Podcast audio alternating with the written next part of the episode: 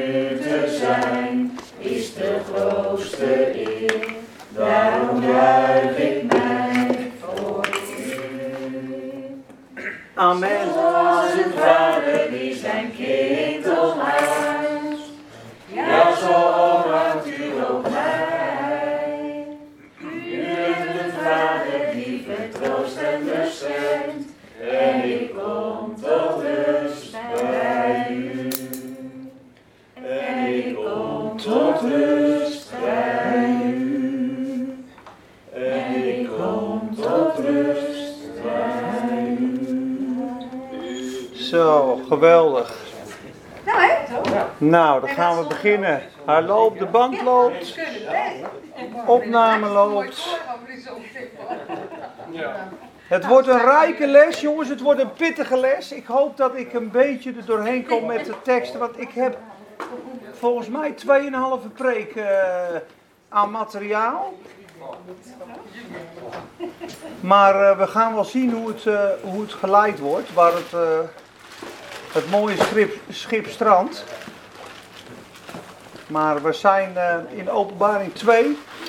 We hebben een paar lessen gehad. Tera over eh, koningen en priesters. Toen eh, de zegeningen van Efeze. Over de bruid, de gemeente en de kerk. Toen daar weer over. Vorige week hebben we over het eerste liefde gehad. En nu zijn we in hoofdstuk 2.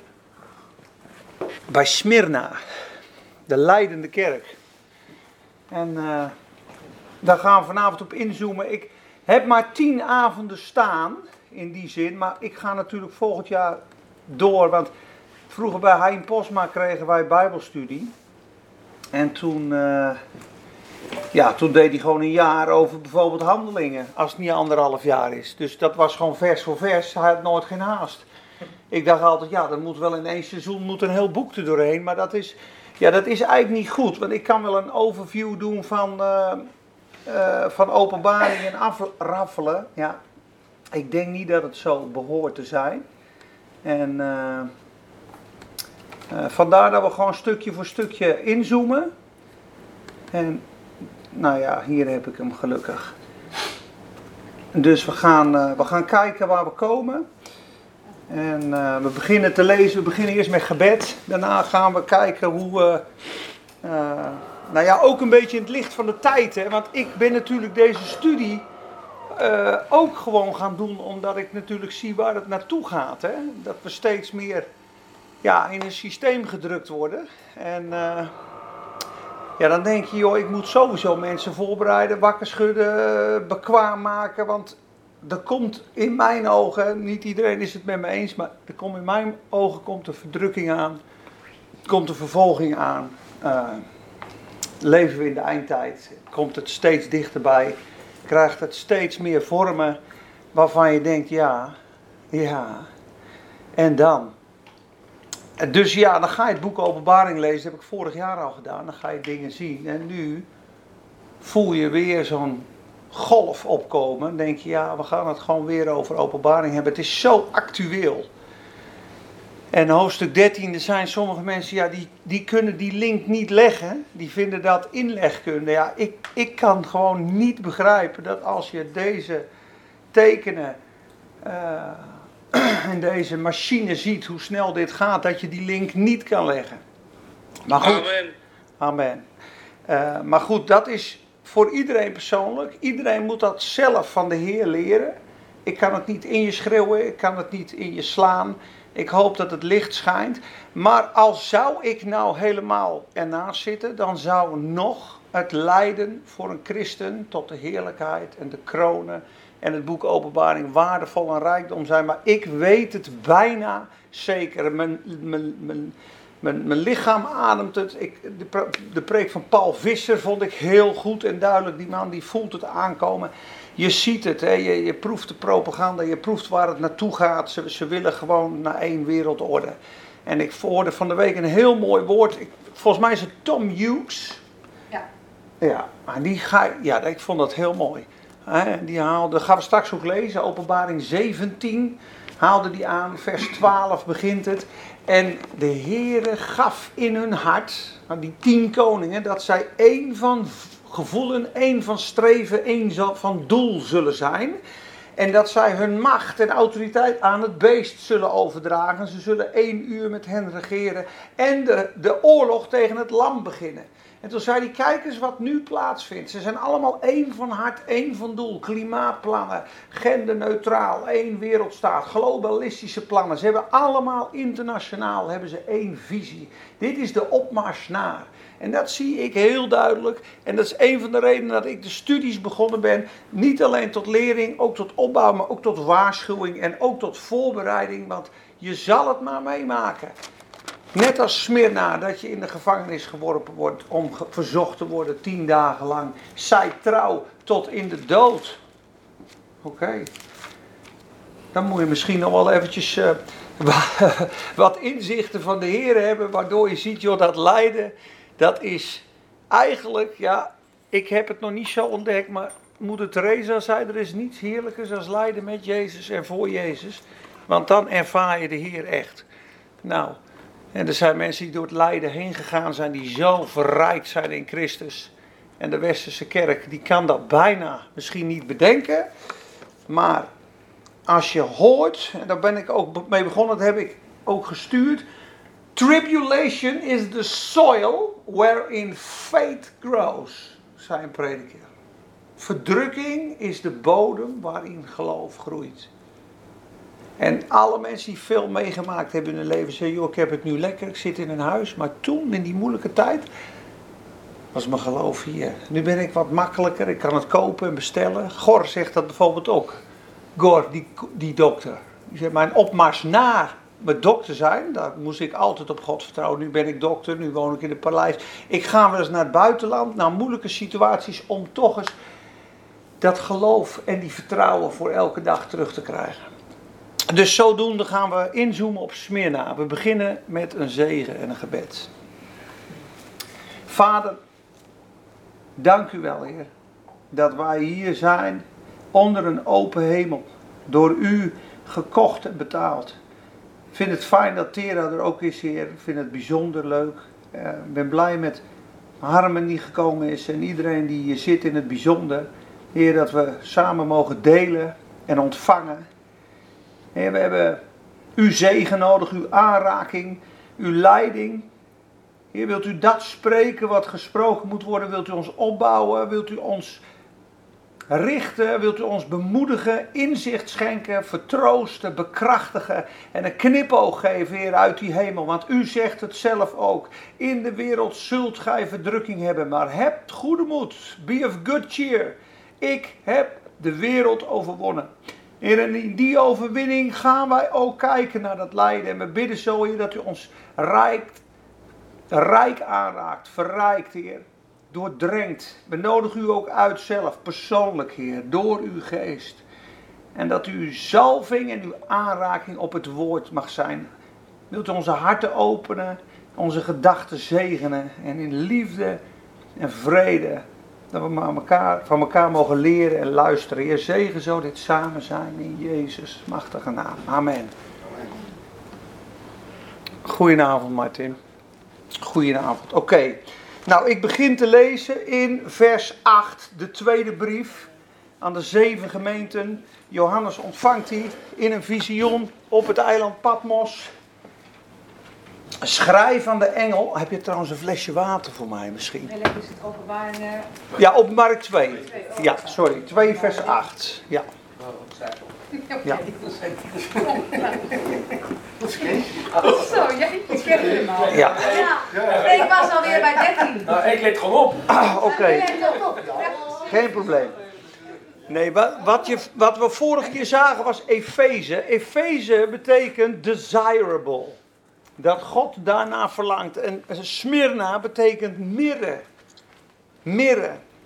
En ik heb vroeger een meid, die was op een piano aan het spelen. Die had hele unieke, aparte tonen. En ze had zo'n... zo'n ding op de piano was haar unieke stijl. En het was heel helend voor mensen met wonden. En toen had zij een cd. En daar stond op een mirreboom. Ik wist niet eens dat het uit een boom kwam. En toen zegt ze.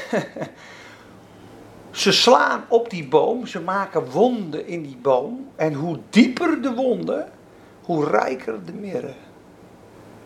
Dat vond ik toen heel bijzonder dat ze dat zei. Hoe dieper de wonden, hoe rijker de mirre. En Smyrna is een gemeente die van de eerste tot de vierde eeuw onder de vervolging van de Caesars was. Onder een gigantische vervolging, christelijke christenvervolging. Onder Nero werden ze als fakkels in tuinen verbrand, christenen. Voor de leeuwen geworpen als het afschot.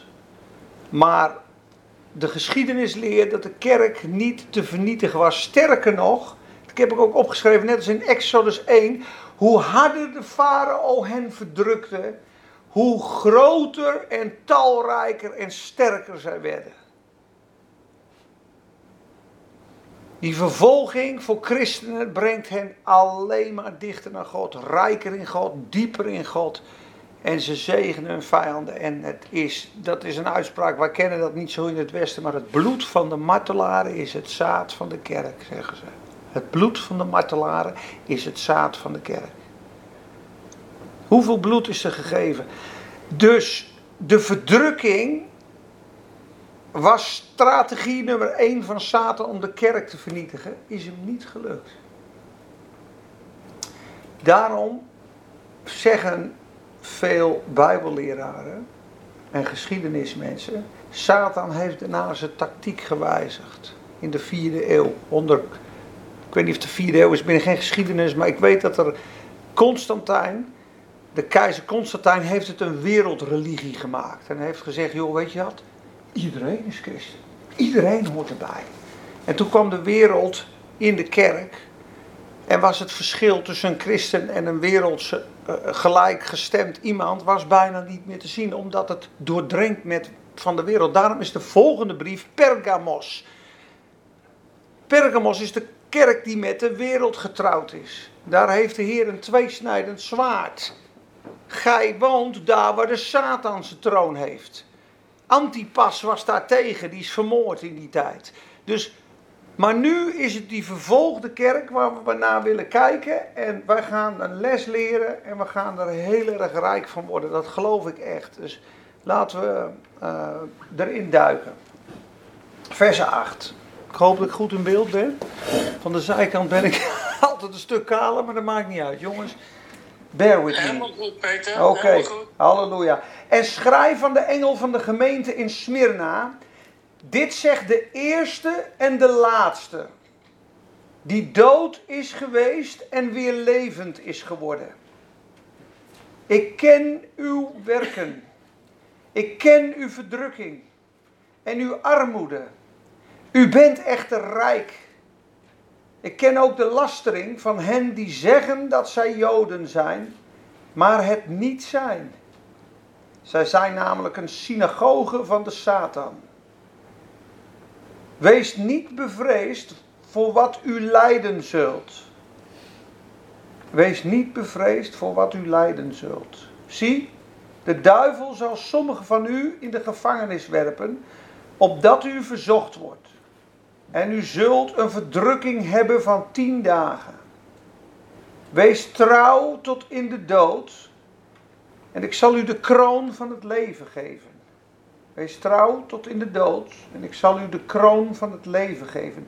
Wie oren heeft, laat hij horen wat de geest tegen de gemeenten zegt. Wie overwint, zal zeker geen schade toegebracht worden door de tweede dood. Tot hier de schriftlezing. ja. Het is aan de ene kant een les dat ik denk, moet ik dit doen? Want het is zware kost. Misschien zitten er wel jonge gelovigen die daar weken van wakker liggen en in de war komen met hun redding, met hun perspectief. Daarom heb ik ook gezegd, als je een slappe boodschap wil, blijf dan thuis. Dat is een lachertje natuurlijk, maar het is, het is best volwassen onderwijs. En toch ga ik het delen en ik hoop dat het goed landt. Het principe wat ik geloof, hè, er zijn mensen die interpreteren dit vers anders. Voornamelijk vers 11 is een heel moeilijk vers. Jullie weten dat ik een beetje van Watchman Nee hou. En Watchman Nee en Witness Lee, zijn leerling, hebben uh, op dit stuk vind ik heel goed inzicht. En zij zeggen, joh, dit is aan de kerk geschreven. Uh, het gaat hier helemaal niet over redding. Het gaat hier helemaal niet over eeuwig leven. Die tweede dood hier, hè, waar in openbaring 20 van gesproken wordt, hè, dat straks de zondaren worden geworpen in de poel des vuurs, daar staat er, dat is de tweede dood. En hier zegt hij tegen trouwe gelovigen, waar geen bekering van nodig is, die rijk zijn in God. En dan zegt u, maar u zijt rijk. Je wordt beproefd en verdrukt. Zij trouw tot in de dood. En ik ga u de kroon van het leven geven. Bovenop je verlossing een kroon van het leven. Gaan straks ook kijken naar de kronen. Er zijn vier, vijf kronen in de Bijbel. Het is heel mooi als we straks inzoomen wat God geeft. Extra aan een christen, geest vervuld, die bijvoorbeeld mensen bij de Heer brengt. Dat is de crown of rejoicing, de vreugdekroon. Dus weer vreugde in de Heer, getuig van je Heer, krijg vreugde van. De liefde brengt de levenskroon. Zegt, je zegt Jacobus, deze kroon des levens die de Heer gegeven, zal geven aan een ieder die hem lief heeft. Dus wie het leven ervaren, dat, dat goddelijke leven, wandel in de liefde. De kroon der gerechtigheid is volharding. Ze volharden tot gerechtigheid. Nou, dan heb je nog de kroon van de heerlijkheid. Het is lijden. Het is absoluut lijden. Lijden brengt de heerlijkheid van God. En dat principe moet je goed in gedachten houden. Je zou dit stuk kunnen lezen in het licht van 1 Korinthe 3. Het fundament ligt er, dat is Jezus Christus. Geen enkel ander fundament dan dat wat gelegd is, kan gelegd worden. Zie toe hoe gij daarop bouwt. Met hout, stro en stoppelen, eigen kracht, of met goud, zilver en edelstenen. Ieders werk zal beproefd worden en het vuur zal het aanlichten. Indien iemands werk blijft, zal hij loon ontvangen. Indien iemands werk verbrandt, zal hij schade lijden. Zie je? U zult niet beschadigd worden van de tweede dood, staat hier. Ja? Indien iemands werk verbrandt, zal hij zelf schade lijden. Doch hij zelf wordt gered, staat er. Maar ik zeg u als door vuur heen. Dus het vuur van de tweede dood, van de poel des vuurs, wordt gebruikt door de Heer als een loutering om alles wat niet in opstanding is gekomen uit je te louteren. En dat is een heel moeilijk punt. Want nu denk je, joh, ik ben gered, gekocht, ik ben een overwinnaar. Alles is volbracht. Wat moet ik nog doen? God wil dat wij opgroeien. In een heilig leven. En groeien in broederliefde. En zal ons straks belonen. Dat zegt hij. Wat gij aan mij gedaan hebt, zal ik u vergelden in het openbaar. Straks is er in de dag des oordeels de opstanding der rechtvaardigen. En lees maar eens in 1 Korinthe 15, er is een verschil van opstanding. Je hebt iemand die net als zijn talent in de grond gedaan heeft, die gelooft de Heer, maar die leefde best wel in zijn eigen kracht. Die zal 1 Korinthe 3 gered zijn, maar wel als door vuur en hij zal schade lijden aan zijn ziel. Wat voor schade? Ja, de Heer zegt, lieve schat, die ziel van jou is niet door de dood heen gegaan. Je hebt dat niet bij het kruis gebracht, dus dat louter ik eruit. Want alles wat vlees is, kan het koninkrijk niet bergen. Dit preekt Watch me niet. Dit is moeilijk, dit hoor je bijna nooit. Want nu denk je, ik moet aan het werk. Nee, je moet niet aan het werk. De Heer Jezus moet aan het werk in ons. Daarom zei ik vorige keer, we zijn gered uit Egypte, maar de Heer moet Egypte uit ons halen. We zijn in de hemelse gewesten. We zijn geplaatst van de dood naar het leven. We zijn in de hemel, maar God wil ook de hemel in ons krijgen. Dus je hebt drie fases in je redding. De ene is je geest, die is reeds zalig. Is opnieuw geboren aan het kruis van Christus. Dan heb je je ziel, die wordt gered op dit moment door moeilijkheden heen. Ik wil, ik denk, ik voel, ik vind. Ja, maar ik vind dit. Ja, maar de Heer zegt echt dat. Ja, maar ik vind dat ik in mijn recht sta. Maar de Heer zegt nee, leg het af. En dat, die ziel moet ook zalig worden. Volledig doordrenkt met de Heer Jezus. Gaan we straks lezen in 2 Korinthe 4. Een prachtig stuk. Ga je echt gigantisch mooi vinden. Dan zie je dat het leven van Christus in ons openbaar moet worden door de dood heen. Nou, je ziet hier in dit stuk dat hij zegt: Hen die trouw zijn tot in de dood, over zulke heeft de tweede dood geen macht. Die zullen geen zins beschadigd worden van die tweede dood. Waarom? God hoeft niks meer uit hun te louteren. Ze hebben straks in die opstanding een vol loon, een volle erfenis, want ze hebben het in het graf gebracht. Ze hebben hun leven aan de Heer Jezus gegeven. En dat opstandingsleven komt in ons openbaar zo vaak als we ons dagelijkse kruis opnemen. Kan iemand dat nog volgen of is er een vraag hierover? Amen. Ja, ik vind het fijn dat je amen zegt, maar laten we alsjeblieft goed in de gaten houden. Het fundament van genade ligt er. Waarom is dit zo ontzettend belangrijk? Omdat de Heer ook begint bij Smyrna.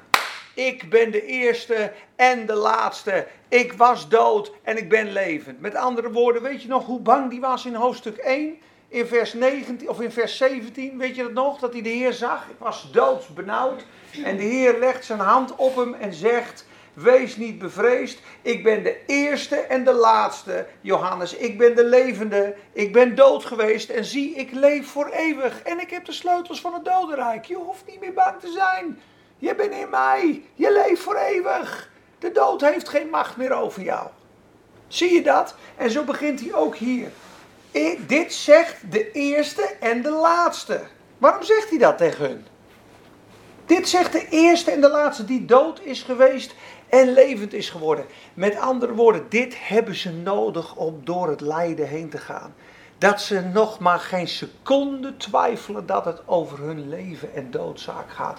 Want dat heeft de Heer al lang volbracht op Golgotha. Eeuwig leven. Dus dit doe je als een kind met eeuwig leven. Lees het maar in Romeinen 8. Nog zwaard, nog verdrukking, nog vervolging. Niets kan ons scheiden van de liefde van Christus. Om uwentwil zijn wij gerekend als slachtschapen. De ganse dag worden wij gedood als slachtschapen. Staat op Psalm 44. Maar in dit alles zijn wij. Maak het even af iemand. Meer dan overwinnaars. Door Hem die ons lief heeft. door hem die ons heeft liefgehad aan het kruis. Want ik ben verzekerd dat nog dood, nog leven, nog heden, nog toekomst, nog engelen, nog machten, nog hoogte, nog diepte, nog kracht, mij zou kunnen scheiden van de liefde van God, welke is in Christus Jezus. Dus die on, hoe zou ik het zeggen, die onveranderlijke, vaste liefde van God, dat fundament heb je nodig om het lijden te dragen. Daar begint hij bij. Ik ken uw werken, ik ken uw verdrukking, ik ken uw armoede. Het was in Smyrna, u bent echter rijk. Ik ken de lastering van hen die zeggen dat zij Joden zijn, maar ze zijn het niet. Ze zijn namelijk een synagoge van Satan. Kunnen we wel verder op ingaan, maar dat sla ik even over. Waar zit ik dan? Ik zit nu in vers 9, sorry hoor. Oh, we zijn terug. Ja. De kerk niet vernietigd door de vervolgingen van Nero staat hier mooi aan. Oh ja, dit vind ik trouwens ook nog een mooi, jongens. Die ga ik tussendoor delen. Dit, is, dit kan echt heel profetisch zijn wat ik nu zeg. Ik heb het gevoel. ja, ik dacht natuurlijk, joh. Hè, er wordt ook veel gesproken over de economische crisis die gaat komen. Hè. Er komt schaarste aan. De staalprijs gaat 70% omhoog in januari. De auto's, de chips zijn op, Maleisië zit dicht. Containers die 1400 euro waren, kosten nu 15.000 vanuit China hoor ik. Er komt straks schaarste. Er wordt gewoon verwacht dat er schaarste komt. Dus toen dacht ik, joh, ik weet nog wel dat die Agabus in handelingen dat ook zei tegen Paulus, snap je? Die zei, hè, en hij profeteerde dat er een hongersnood zou komen. Dus ik denk, ja, dat hebben ze altijd al meegemaakt. In de tijd van Jozef waren er uh, hongersnoden. Uh, vervolgingen zijn er altijd geweest. Dus dan denk je daarover na. Dan denk je, hoe gingen ze daar dan mee om? in handelingen. Maar moet je kijken wat er gebeurt. En ik denk persoonlijk dat het ook ons gaat overkomen. En ik wil niemand bang maken, maar het is gewoon realistisch. Als er druk en vervolging komt en je wordt gigantisch uh, vervolgd, uh, dan kan dit gebeuren. Er staat in Handelingen 8 dat Saulus, die natuurlijk Paulus geworden is, de gemeente vervolgde. En dat was toen natuurlijk ook in Smyrna. Handelingen 8. Handelingen 8. Vers 1. Vers 1. Stefanus is net gestenigd. Kreeg een staande ovatie van Jezus. En Saulus stemde in met zijn dood. En er stond op die dag een grote vervolging tegen de gemeente die in Jeruzalem was. Zie je dat? Een grote vervolging. Tegen de gemeente die in Jeruzalem. En ze werden allemaal verspreid. Over alle landstreken heen. Dus die gelovigen waren in Jeruzalem, die waren veilig bij elkaar, lekker kerk, bij de huizen, etende, groeiende in de dingen van God. En toch worden ze verspreid over de landstreken van Judea en Samaria, behalve de apostelen, die bleven. En Gods vrezende mannen droegen Stefanus uit en samen naar het graf en bedreven grote rouw over hem. En Saulus begon de gemeente te verwoesten. Hij ging de huizen binnen, sleepte mannen en vrouwen mee en leverde hen over in de gevangenis. Maar zij dan, die overal verspreid waren, trokken het land door en verkondigden het woord. Zie je dat ze door die vervolging en die verdrukking allemaal verspreid worden en dat het allemaal uitgezondene evangelisten worden die het woord gaan spreken? Snap je dat dat kan gebeuren? Dat als we deze avonden hebben, dat er een tijd kan komen dat je moet kiezen voor je leven. En dat je zegt, joh, het is niet meer veilig. Er is zo'n vervolging, er is zo'n verdrukking. Als ik spreek over Jezus is het haatspraak. Als ik zeg dat Genesis 19 uh, eh, tegen de geest van homofilie is in die zin eh, sodomie, we kennen het woord, het is vernietigd door de Heer. Als je naar Israël gaat, is de Dode Zee. Dat is dat gebied wat omgedraaid is, mensen. Er leeft niks. Dus de Heer heeft echt Genesis 19 geschreven. Maar er komt een tijd, dan wordt dat hate speech, hate speech. Er komt een tijd, dan is het net als in China. Ik ben er niet zo thuis in, maar uh, Tera is in uh, Taiwan geweest. Jij weet ook wel wat van China, denk ik, van de vervolgingen. Ja, misschien kan je heel kort iets vertellen hoe de kerk daar opereert. Je hebt een staatskerk, maar daar zitten dan mensen van de regering in de kerk die heel erg in de gaten houden wat er gesproken wordt. Dus dan kan je eigenlijk niet vrij uitspreken. En je hebt de kerk die dan in verborgen bij elkaar komt of als ze heel openlijk zijn en ook kritisch zijn, dan uh, heb je kans dat de voorganger in de gevangenis terechtkomt. En bijvoorbeeld, uh, wat ik hoorde ook, is dat het tien geboden, hè, begin met dat je geen andere God, uh, geen gesneden beeld mag maken. En dan mag het eerste, het eerste gebod mag er niet meer op staan. Ja. Omdat hij de eerste wil zijn. Ja, de leider wil de eerste zijn. Ja. ja. Kruisen worden van kerken afgehaald. Moet je kijken. ja. Ondergrond samenkomen. We, we, kennen het boek van de hemelse man van Brother Jun, die met een elektriciteitsstaaf in zijn mond uh, gemarteld is, die met handboeien aan een auto uh, is geketen en dan over een hobbelige weg, dat zijn polsen gewoon open waren, die 74 dagen niet gegeten heeft, en zijn benen kapot geslagen, van zijn knieën tot zijn enkels met stalen buizen, dat hij zeven weken lang tegen de uh, muur is gaan slapen met zijn benen omhoog. En die man is uit de gevangenis gelopen, de deuren stonden open en die man is voor een muur gaan staan en hoorde de stem, ik ben de God van Petrus. En uh, hij is losgegaan en hij, ik, met mijn God spring ik over een muur, hoort hij vanuit de psalmen. En hij springt drie, vier meter over een muur heen. En hij is in Duitsland aangekomen met een vals paspoort. Brother Jun, De Hemelse Man, is een mooi boek, kun je bestellen. Maar ik bedoel maar, wat een liefde. Want je zou geïntimideerd zijn, net als in handelingen werden ze natuurlijk de ruggen kapot geslagen. Waren ze ook geïntimideerd en baden ze met z'n allen. Heren, zie nu hun dreigingen. Zie nu hun dreigingen, maar geef dat uw dienstknechten met alle vrijmoedigheid uw woord mogen spreken. En dat wonderen en tekenen geschieden door de hand van uw apostelen om uw heilig kind Jezus te verheerlijken. En het gebouw begon te schudden. En de geest kwam nog een keer op ze. Jongens, ik ben met jullie. En zij spraken het woord met vrijmoedigheid. Dus dwars door die vervolging heen werden ze gesterkt in God. En dat hoop ik dat we allemaal zullen meemaken. Ik hoop niet dat we vervolging meemaken, maar het is onmogelijk dat er geen vervolging is. Het is onmogelijk dat er geen ergernissen zijn. Allen die godzalig willen leven in Christus Jezus zullen vervolgd worden. Zegt de Bijbel, is, is een belofte. Hoe meer licht je geeft, hoe meer afstand je van die wereld neemt, hoe meer je de oorlog verklaart aan Satan en zijn engelen en hoe meer je zijn koninkrijk sloopt, hoe meer druk en aanval die op je uit zal voeren, maar hoe meer opstandingskracht en hoe meer het leven van Jezus in jou openbaar zal worden. En dat is geen populaire boodschap. Maar het is echt de Bijbel. En ik raad jullie allemaal aan 1 Petrusbrief, vijf hoofdstukken. Droom die brief. Strepen ze in je Bijbel hoe vaak er staat. Petrus heeft overlijden. Opdat wij zijn heerlijkheid zouden delen. 1 Petrus 5, lees het maar. Ik ga het nu niet lezen, is te lang. Maar dat gaat over lijden en verdrukking.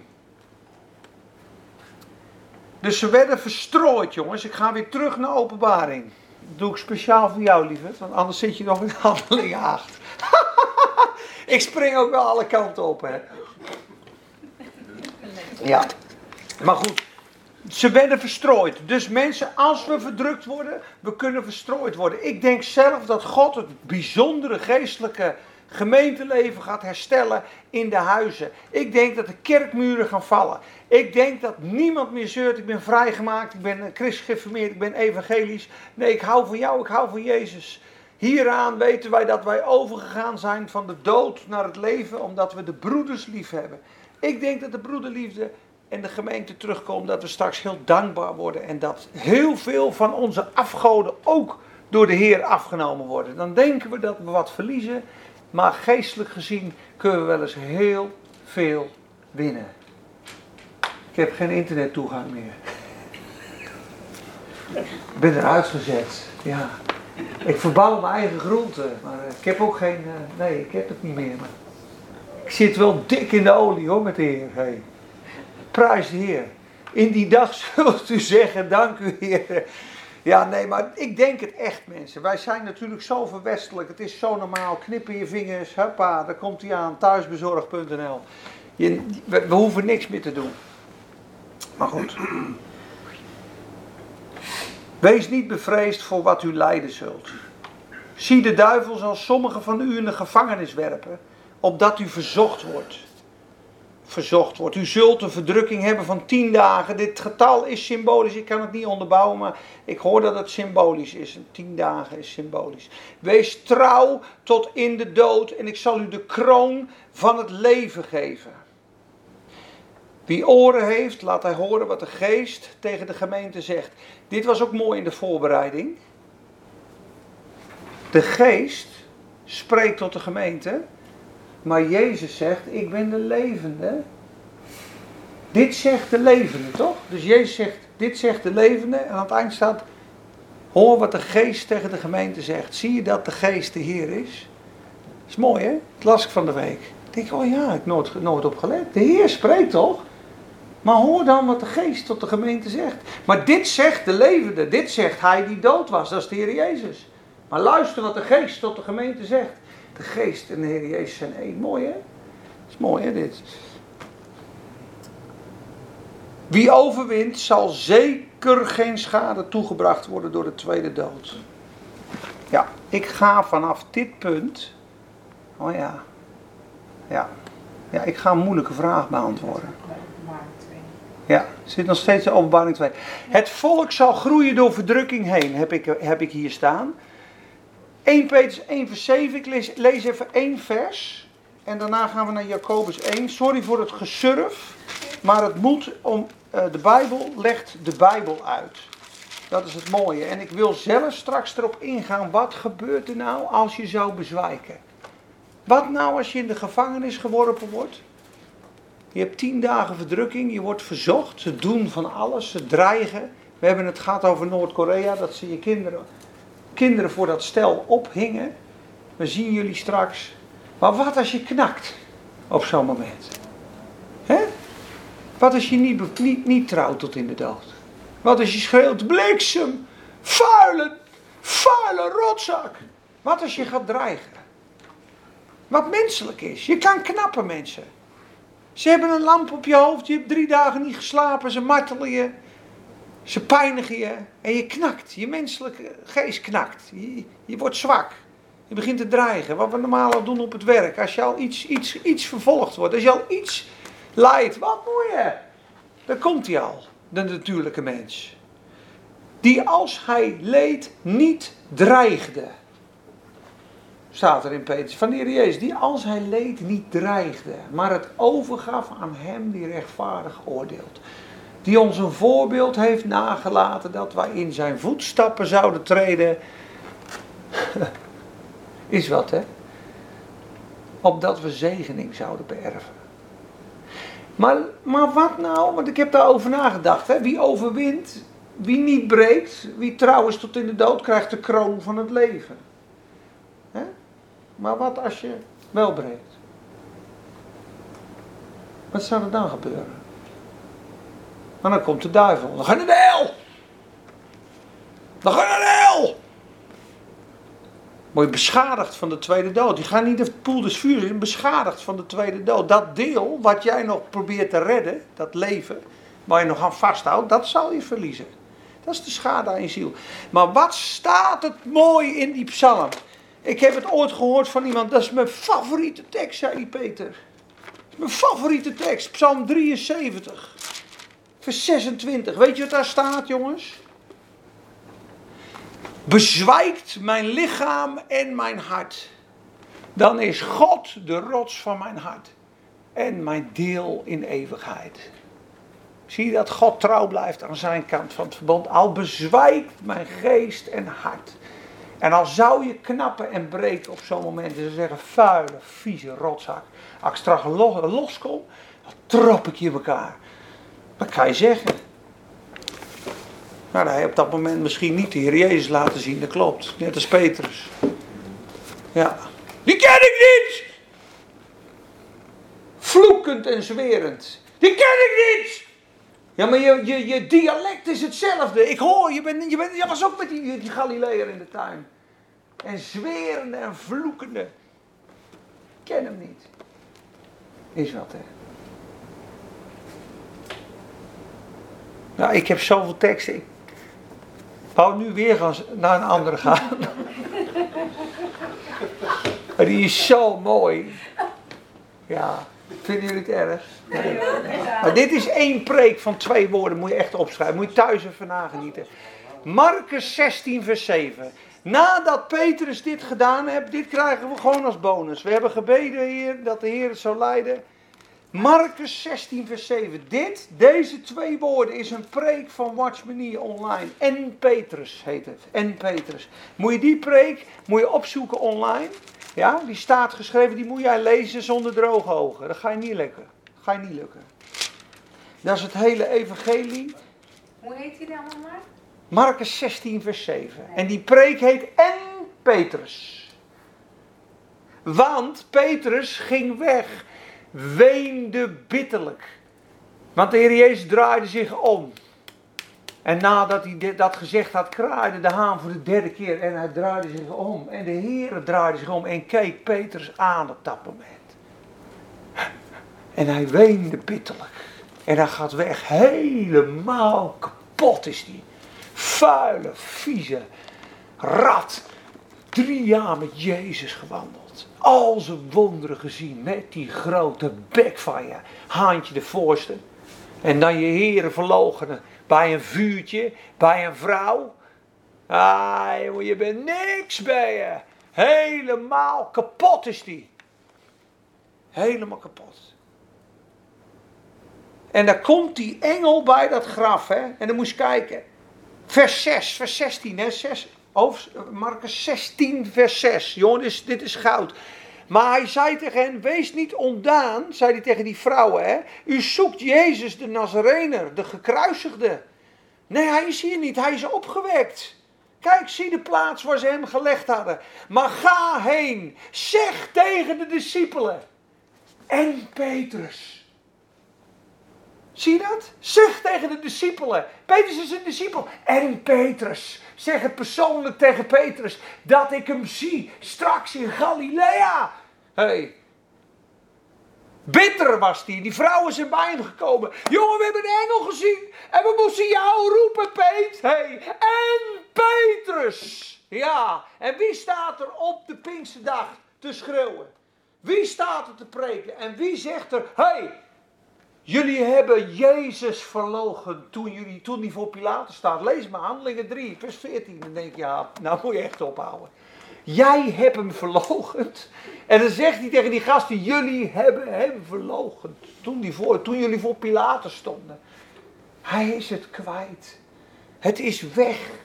Het is zo hersteld, is die. En dat is die preek van Marsmanie en Petrus. Moet je maar eens lezen. Dat is het hele evangelie. Hij is zo onwaardig. Gaat net de Heer Jezus verlogend. Lafaard. En wat hadden wij gezegd? Wat hadden wij gezegd? Nou, je bent echt een maat van me. Hè? Je bent een topper. Of ze spraken wat een lafkees ben je. Nooit meer bellen. Dag. Dat hadden wij gezegd. NSB'en. Oké. We gaan naar... Uh, uh, nee, ik sla er één over. Ja, ik sla er één. We gaan naar de kronen, jongens. We gaan, er, we gaan naar de kronen. Ja, ja. ja Jacobus 1. Jacobus 1. Ja, Jacobus 1. Nee, dit zei, daarom zei ik al, ik heb 2,5 ik heb 2,5 uh, preek. En uh, we, gaan, we zitten op 40 minuten, het valt nog mee. Maar kijk, Jacobus, en er zijn meerdere kronen. Jacobus praat over die kroon des levens vanuit openbaring. We hebben dus net gelezen, wie overwint, krijgt de kroon van het leven. De kroon van het leven. Oké. En wat is die kroon van het leven? Nou, die staat beschreven in Jacobus. En er zijn nog een paar kronen, die wil ik straks ook aan je laten zien. Want in die kronen zitten geheimen. En in die kronen zitten ook gewoon lessen. Want een kroon krijg je bovenop je zaligheid. Het is niet je moet keihard werken voor een kroon en anders ga je naar de hel. De kroon is de hemel. De kroon is niet de hemel. De hemel heb je gekregen uit genade. Zo onwaardig en zo zwart en zo vijandig als je was. Op het diepst van je zonde is hij gestorven voor jou. De rechtvaardige voor de onrechtvaardige. Toen wij nog zondaars waren heeft hij ons gered. Dus we zijn zalig. Dat is de vraag niet. Maar wat zegt Jacobus in vers 12? Hoofdstuk 1. Zalig is de man die verzoeking verdraagt. Want als hij beproefd gebleken is, zal hij de kroon van het leven ontvangen. Die de Heere beloofd heeft aan hem die hem liefhebben. Zie je dat? Dus de kroon van het leven is voor de liefhebbers van Jezus. Nou, het leven, als je het leven wil ervaren, dat zei ik al, dan moet dus onze wandel zijn in de liefde. Wat heb je over voor de Heer Jezus? Ga je dat gekruisigde leven, ga je de weg van de liefde. Mooie schoenen heet trouwens aan, hè? Prachtig. Ik zit er allemaal naar te kijken. Ze zijn heel mooi. Nee, maar snap je de kroon van het leven? Dan ik ga, we gaan het niet, je mag het opschrijven. Dan heb je Filippenzen 4, vers 2. De kroon der verheuging. Dat is als je andere mensen bij de Heer Jezus brengt. Dus de vreugde is als je van jezelf verlost bent en je doet wat voor een ander. Je bent tot zegen voor een ander. Je redt iemand van de eeuwige dood. Dan krijg je de vreugde van de hemel in je hart. Kan ik je vertellen. Dan heb je nog de kroon der gerechtigheid.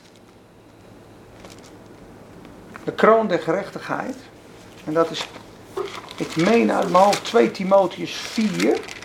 Gaan we eventjes inzoomen. 2 Timotheus 4 vers 8 of 9, wat is het? Ja, vers 8.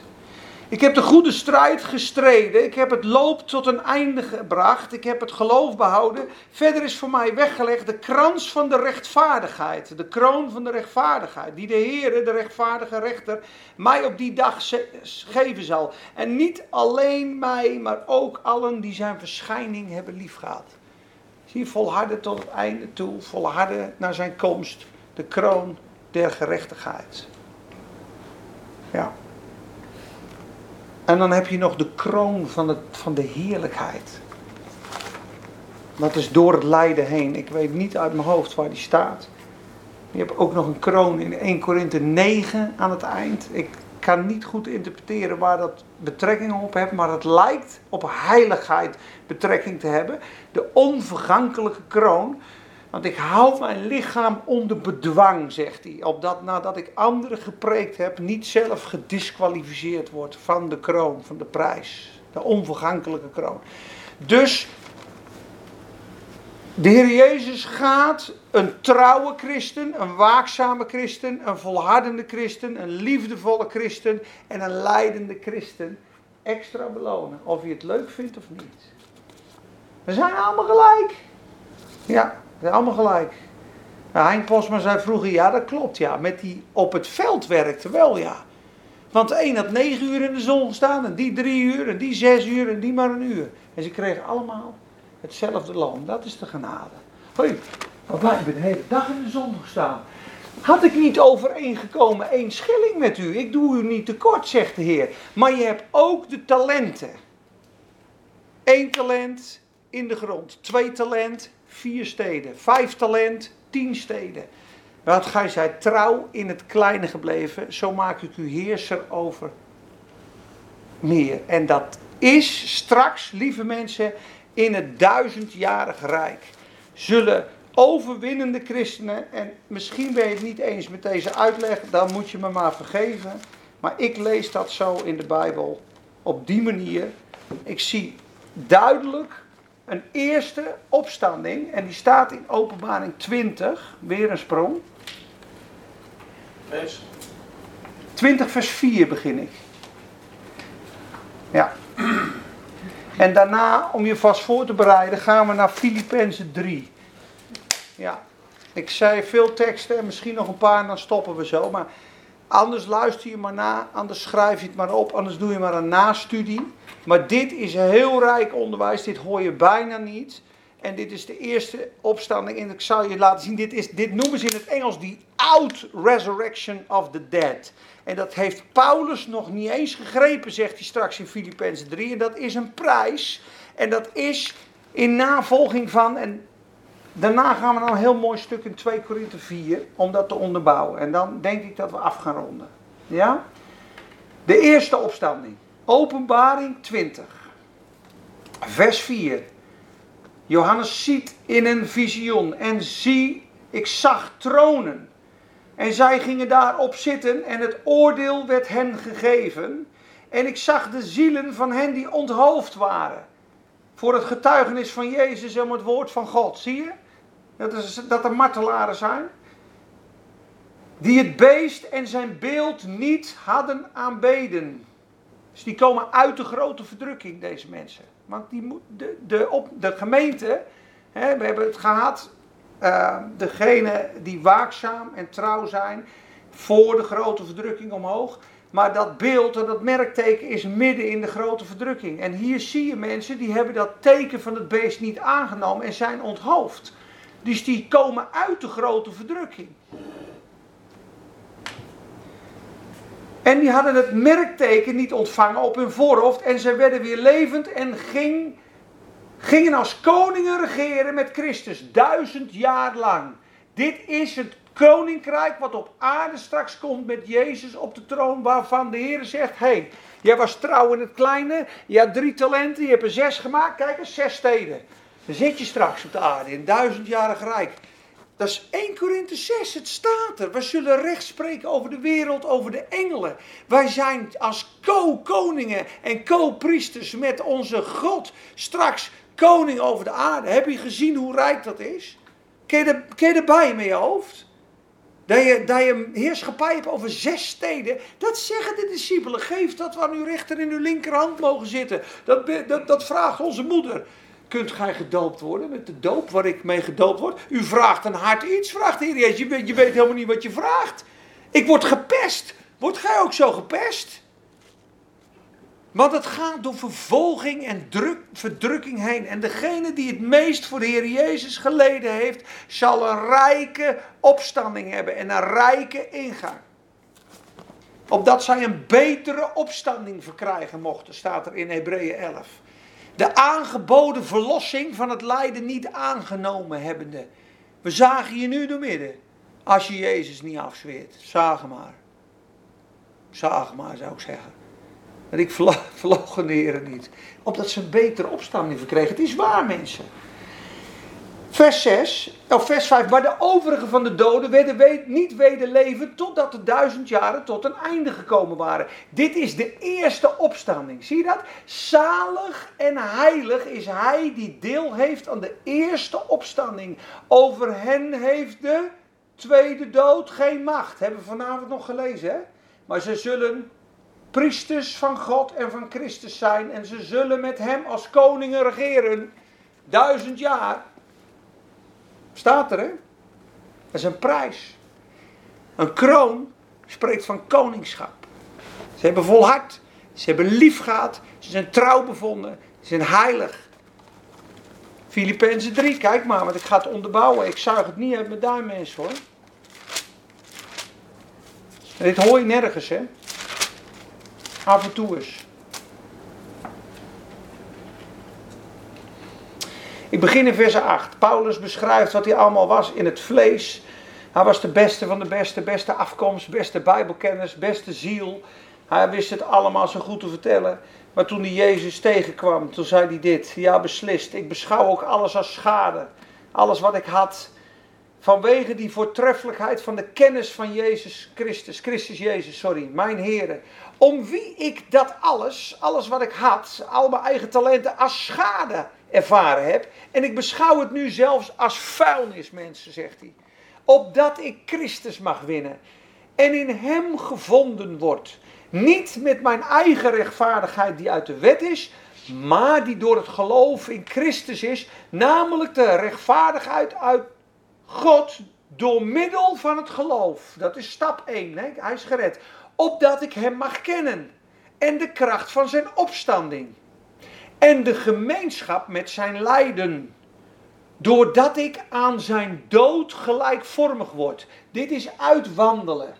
De gemeenschap met zijn lijden. Opdat ik aan zijn dood gelijkvormig word. Om hoe dan ook te komen tot de opstanding van de doden. Zie je dat? Hier staat de uitopstanding van de doden. Want Paulus is natuurlijk een kind van God. Maar er staat, wie met hem gestorven is, wordt straks met hem opgewekt. Dus Paulus zegt, of ik enigszins mag, mag, komen tot opstanding. Akema mag komen. Nee, dat zegt hij niet. Hij zegt, ik ben zalig, ik ben gered. Alleen ik jaag nu Jezus na. En dan zegt hij dit, kijk maar eens. Niet dat ik het alrede verkregen heb. Wat heeft hij niet verkregen? Zijn redding natuurlijk wel. De prijs, kijk maar.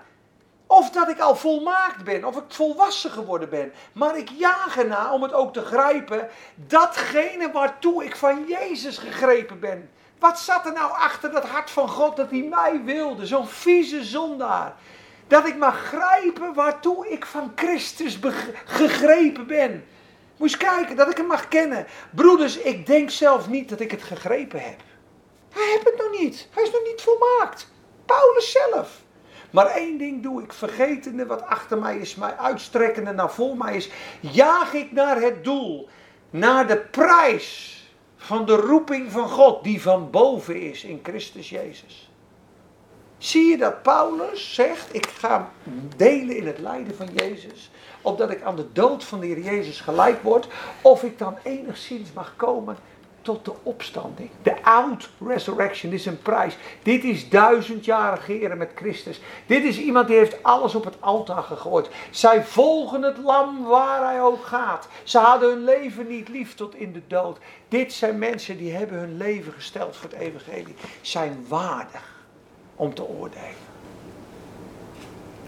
Want ze stierven voor hun vijanden. En ze zegenen degene die hun onthoofd hebben. En daar, daarom zei Hein Posma vorige week ook zo mooi tegen mij: je moet eerst overwinnen als het lam. En daarna als de leeuw. Net als de Heer Jezus. Je moet, de Heer Jezus kwam nooit voor zijn eigen op. Hij heeft zijn eigen nooit gerechtvaardigd of verdedigd, snap je? Hij bleef als een lam te slachting. En dat moet jij ook leren, Peter, dat moet ik leren.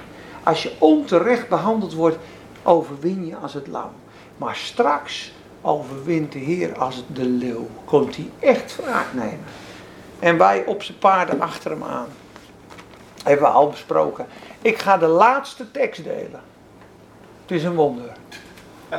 Ja, ja. En dan is het goed. Want ik heb er nog twee, maar ik denk één is al goed. Want de boodschap is denk ik wel duidelijk. Maar om dit nog één keer goed te bevestigen. De out-resurrection. Duizendjarige heren. Zalig en heilig is hij die deel heeft in de eerste opstanding. Op zulke heeft de tweede, macht, tweede dood geen macht. Ze zijn heilig voor God. Als priesters en koningen. En zullen met hem regeren als koningen duizend jaren. Paulus bad ervoor. Of ik maar enigszins mag komen tot de out-resurrection. De eerste opstanding. Het eerste geboorterecht. Wat Esau verpest heeft. Ja, kijk eens naar 2 Korinthe 4. Want er staat hier nog een keer. 2 Korinthe 4. Wij zijn toch gestorven met Christus? Ja, dat klopt. Dat is je geestelijke redding. Je geest is zalig geworden. Maar wat wil de Heer Jezus dan nog in jou doen? Wat moet hij dan nog doen? Dat natuurlijke leven moet eraan. Dat natuurlijke denken, ik vind, ik denk, ik voel, ik, ik, ik wil. Dat natuurlijke leven moet ook aan het kruis. Dus zeggen ze heel mooi: de Heer Jezus is gestorven voor al jouw slechte daden, ja, maar ook voor al je goede daden. En dat vinden we zo moeilijk. Want dat natuurlijke mensje wat God wil behagen en goede werken wil doen, zijn dode werken, dat leven moet ook in de dood gebracht worden. En wie dat doet, die komt, dat opstandingsleven van Christus komt openbaar. En dat willen we allemaal. Groot geloof, veel zegen, vervuld zijn met de geest en lijken op Jezus. Nou, hier staat de weg er naartoe, mensen. Ik begin te lezen in vers 7 tot vers 12. Ja, en dan stoppen we. Dank u wel, Heer. De schat in aarden kruiken. Wij hebben deze schat in aarde kruiken, zwakke lichaampjes. Opdat de alles overtreffende kracht van God zou zijn uit God en niet uit ons.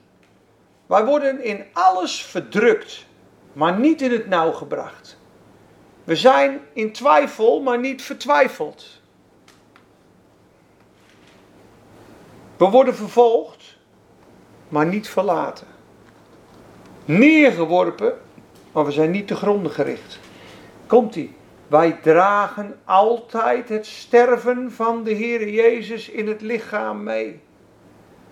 Opdat ook het leven van Jezus in ons lichaam openbaar wordt. Want wij die leven worden voortdurend aan de dood overgegeven om Jezus wil.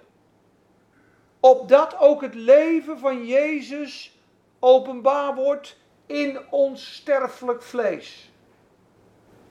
Zo is dan de dood werkzaam in ons. Is wat, hè? Maar het leven in u.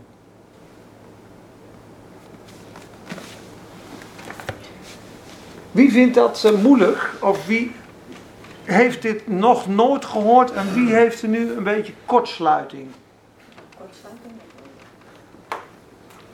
Nou, maar stel maar je vraag. Want hoe komt dit nu binnen als ik dat zeg? De dood is werkzaam in u.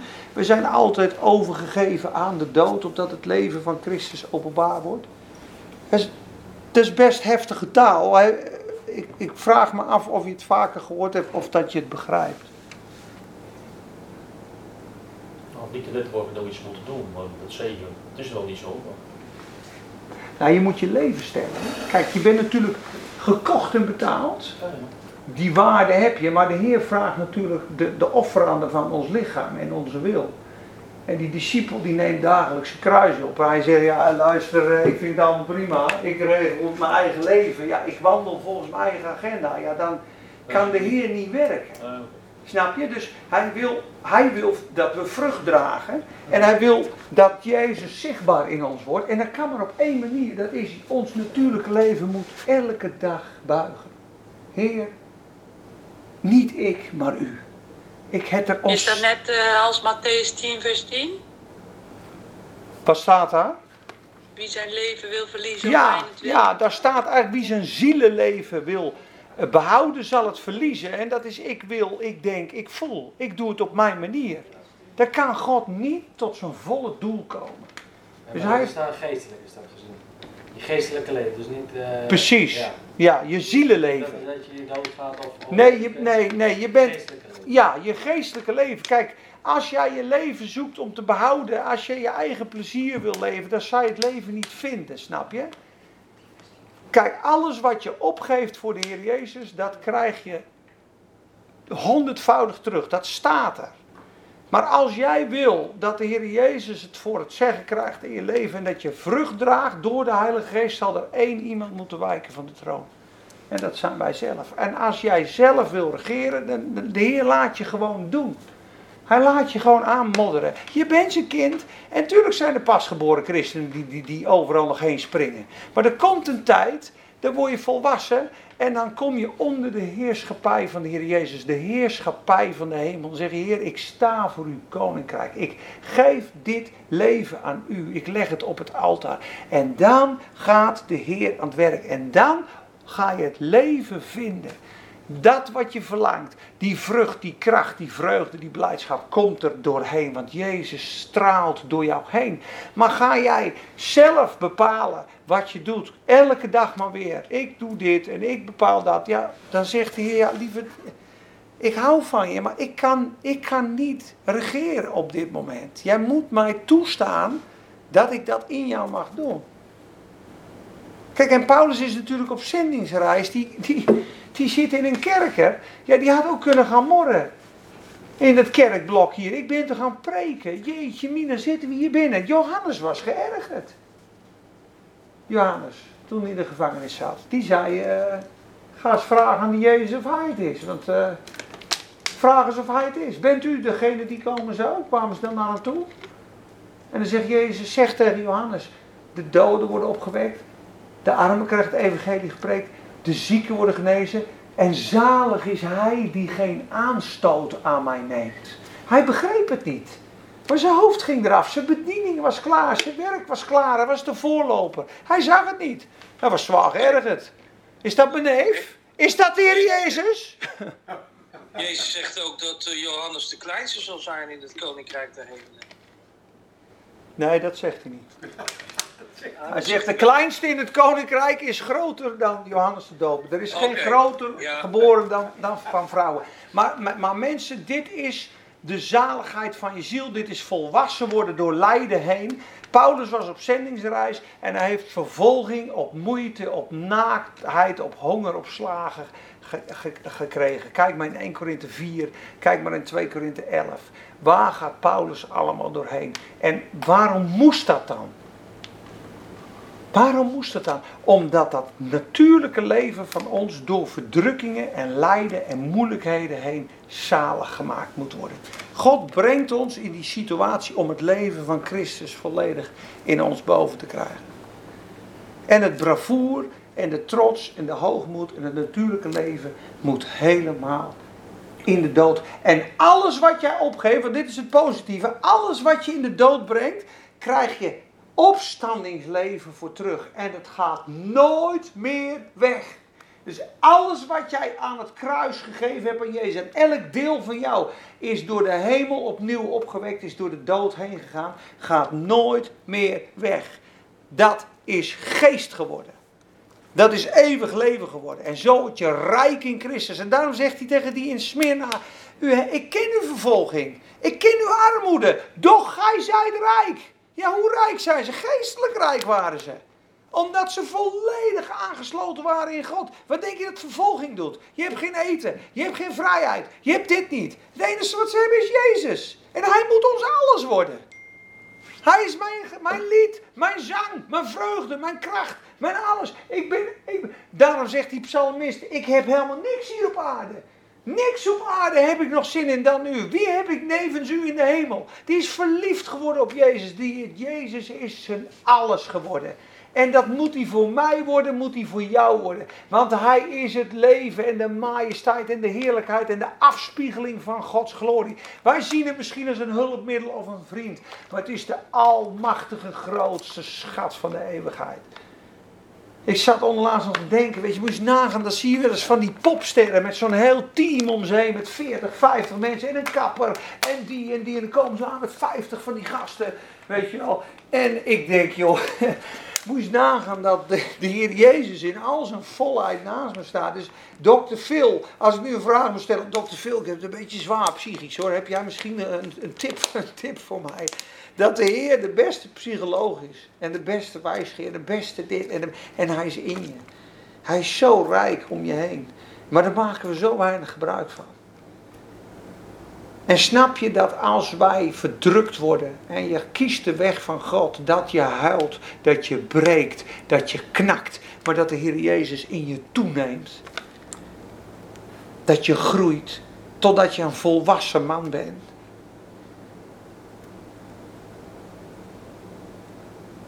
Peet, Ja, Jezus zegt toch ook van... Wie niet bereid is zijn kruis op te nemen, is het niet waard mij te volgen. Ik, ik denk, vroeger werd er heel veel over lijden gesproken. Misschien te veel. Maar vandaag de dag veel te weinig. Lijden is een onderdeel van het christen. Ja, hij zegt, als je niet alles achterlaat, kan je mijn leerling niet zijn. Als je niet alles achterlaat, kan je mijn discipel niet zijn. Dan kan je niet van mij leren. Kijk, en andere mensen zeggen, joh, als je niet alles achter, achterlaat, ga naar de hel. Dat is die zware prediking waar zoveel mee gedreigd is. Snap je? Dan moet je je leven redden met je discipelschap. Ja, ik ben het daar niet mee eens. Want je bent gekocht en betaald door het bloed van de Heer Jezus. Je bent opnieuw geboren uit genade. Maar hoe je daarop wandelt, het fundament ligt er. 1 Korinthe 3. Zie hoe gij daarop bouwt. Hout, stro en stoppelen. Hij, is, hij is gered, maar als door vuur heen. Maar dat is toch niet mooi, jongens?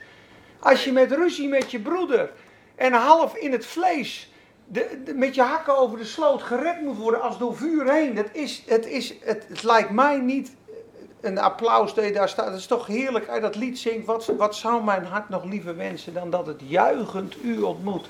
Die leven zijt en leven doet. Hij staat voor Jezus.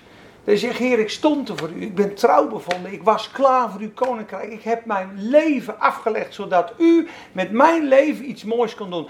Al die talenten die we hebben, geestelijk, komen niet tot uiting in het vlees. Je profetische gaven, je gaven de gezondmakingen, je, je, je, je, je dienende gaven, de kracht van de Heilige Geest. Elk werk wat God voorbereid heeft voor ons, kan je missen. Dat kan je missen. Door eigenwijzigheid, door koppigheid. Ga maar ruzie maken met een broeder. Ga maar niet vergeven. Ga maar drie jaar bitter zijn tegen je familie. Nou, dat gaat goed mee gebedsleven. Ga echt goed mee geestelijk leven. Daar staat in Peters ook. Wandelt met wijsheid bij je vrouw. Als het zwakkere geslacht. Eer geven aan het zwakkere geslacht. Opdat uw gebeden niet verhinderd worden. Staat er gewoon bij. En als u dan komt om te aanbidden en u merkt dat uw broeder iets tegen hem, u heeft, ga en verzoen u met uw broeder en kom dan bij het altaar. En dat zegt hij ook, wie tot deze berg zegt, reis u op in de zee. En dan zal u gewoon, zo heeft hij het over geloof. En dan staat er erachter, maar als u iets tegen uw broeder heeft, ga het eerst goed maken. Met andere woorden, het, het blokkeert je geestelijk leven. En God heeft een rijke zegen voor ons, een rijke vervulling van, van vrucht, van kracht.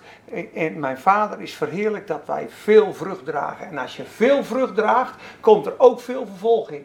Maar als er veel vervolging komt, komt er veel rijkere, diepe olie en kennis van God.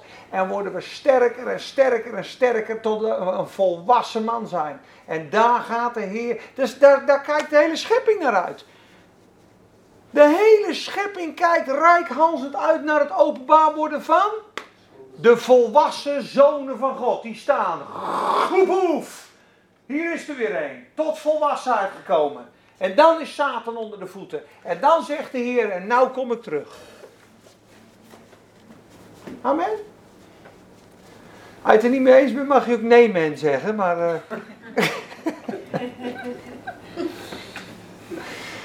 Amen. Nou. Vonden jullie het mooi? Zeker weten. Wel, zeker. Prachtig. Goed uitgelegd, Pieter. Nou, mooi. Ja hoor, dankjewel. Je bent niet bang. Goed zo. Maar nee, je moet niet ontmoedigd raken. Je moet bemoedigd worden. Nee, we zijn juist bemoedigd. Oké. Okay. Wel. Mooi zo. Amen. Blessings, dankjewel. Oké mensen. Ehm, zijn er nog vragen? Laat ik het zo doen. Zijn er nog vragen?